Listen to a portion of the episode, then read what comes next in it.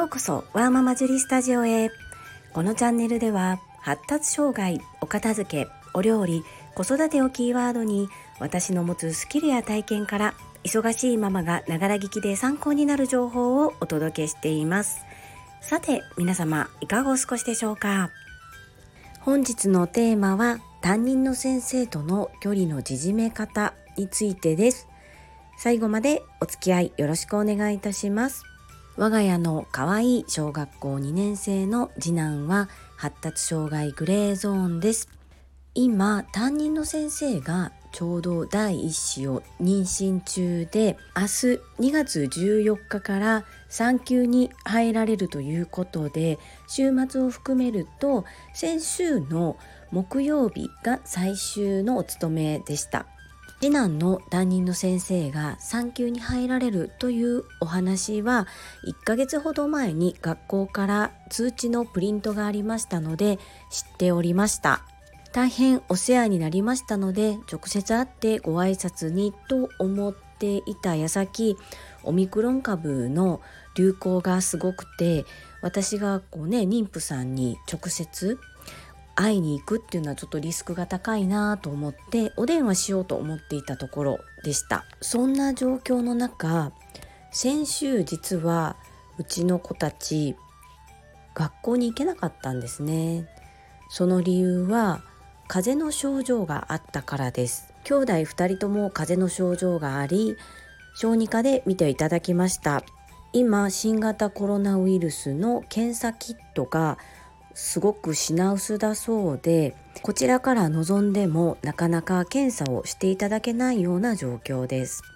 そして見ていただいた先生が検査の必要性を感じた場合は検査のできるところをご紹介くださったり先生自身が品薄ではあるけれどもお持ちのキットで検査をしてくださるそんな状況です。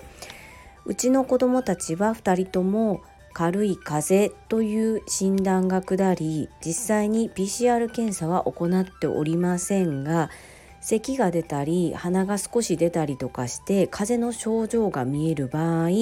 学校に行くことができません。それで月火水の3日間は私も会社を休んで子供たちと一緒に家にいたのですが私が今サラリーマンでお仕事させていただいている会社の私が今いる職場は比較的人間関係的に言うと休暇は取りやすいのですが私自身の休暇の残がもう今年度ほぼない状況。そして私の属する部門が人員不足でただでさえ人が少ない状況であることを考え3日間休んだ次の日は子どもたちもまあ言ったら熱もないし元気なわけですね。新型コロナウイルスが蔓延してなくって普段であればこれぐらいの風邪の症状だったらもう全然普通に学校に行ってるような状況だったんです。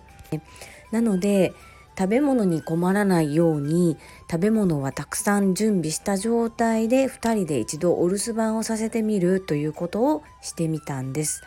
それはなんとかうまくいったので良かったのですが担任の先生がその木曜日ですね。担任の先生からすると最後のお勤めの日にわざわざ電話をくださいました。息子が学校を休んでいたからということもありますが息子が次学校に行った時に環境が変わっていることを心配してくださったことそして最後に声を聞きたいって言って電話をくださったんですね。ありがたいなと思って涙が溢れました。まあいわゆる普通にはいかない子だったので先生からすると手がかかる子だったとは思うんですけれども電話で担任の先生と息子が会話しているのを聞いているといつも寄り添ってお話を聞いてくださったり声かけをしてくださっていたんだなっていうのがよく見えてすごくありがたかったです。思い返せば小学校2年生になりたての日担任の先生が決まった時点で私は次の日に即学校に電話をして担任の先生にお時間くださいっていう形で突然突撃で一応まあ事前には電話してますけれども息子のことをお願いしに行ってるんですね。案の定小学校1年生の時の状況が引き継がれていることもなくそして担任の先生は息子の学校にちょうど去年の4月に赴任されてきたところでしたので新しい学校の状況もわからないままいきなり保護者から話をする時間をくださいというふうに電話をもらってさぞかしびっくりされただろうなと今思い返せば思います。ですが最初にきちっと話ができたことそして担任の先生とお話しする時に支援級の担任の先生も一緒に入ってくださってしっかりと連携していくっていうことで話を聞いてくださったこと本当にありがたいなというふうに思いますそして3年生になるまでのあと1ヶ月ほどですがまたこのピンチヒッターで入られる先生の配慮ももうなんとか面白いというか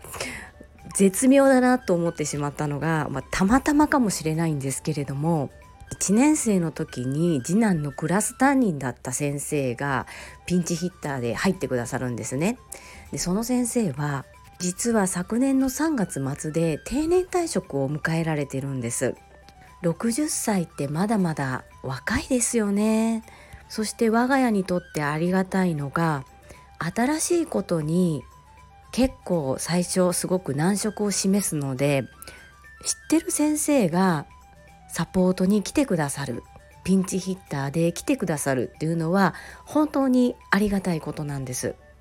そして忘れてはならないのは1年生の時は私はその担任の先生に若干不満を抱いていたということです。ですがこの1年通して小学校2年生の間担任の先生と信頼関係を構築できたり息子のためにいろいろと先生の立場から親の立場からそれぞれの角度から見えてる息子のことを話し合って息子のためにどうしていくのがいいのかっていう話し合いを持ったこのことを私は1年生の時にしなかったんです。ここがきっと1年生の時の担任の先生との間の溝というかどうせ言っても分かってもらえないっていう私が勝手に決めつけてしまっていた部分が裏目に出てマイナスになってそれが息子に言ったんだなっていうふうに反省しています。理に理解していただけなかったとしても言うべきだったし他人の先生でダメだったら支援の先生も含めて校長先生も含めて言っていくべきだったなというふうに今はすごく反省していますしそこができていなかったところを今後はあの時の私はダメだったっていうのではなくその経験があるからこそだからこそちゃんと話をしていかないといけないなというふうに捉えております。なので私は息子が3年生になっても4年生になってもずっと学年の初めには担任になっていただける先生としっかり向き合って話をしていきたいというふうに思っております。この時一番大切なことは感情をむき出しにしてヒステリックにならないことというふうに自分の中で決めていますし自分の中でしっかりと何をどう伝えるのか整理して先生にお話ししていこうというふうに決めております。同じような立場のお父様お母様の参考になれば嬉しいです。ぜひ諦めないでお話しするということを力を入れてみてください。それでは本日も最後までお付き合いくださりありがとうございました。皆様の貴重な時間でご視聴いただけることを本当に感謝申し上げます。ありがとうございます。ママの笑顔サポータージュリでした。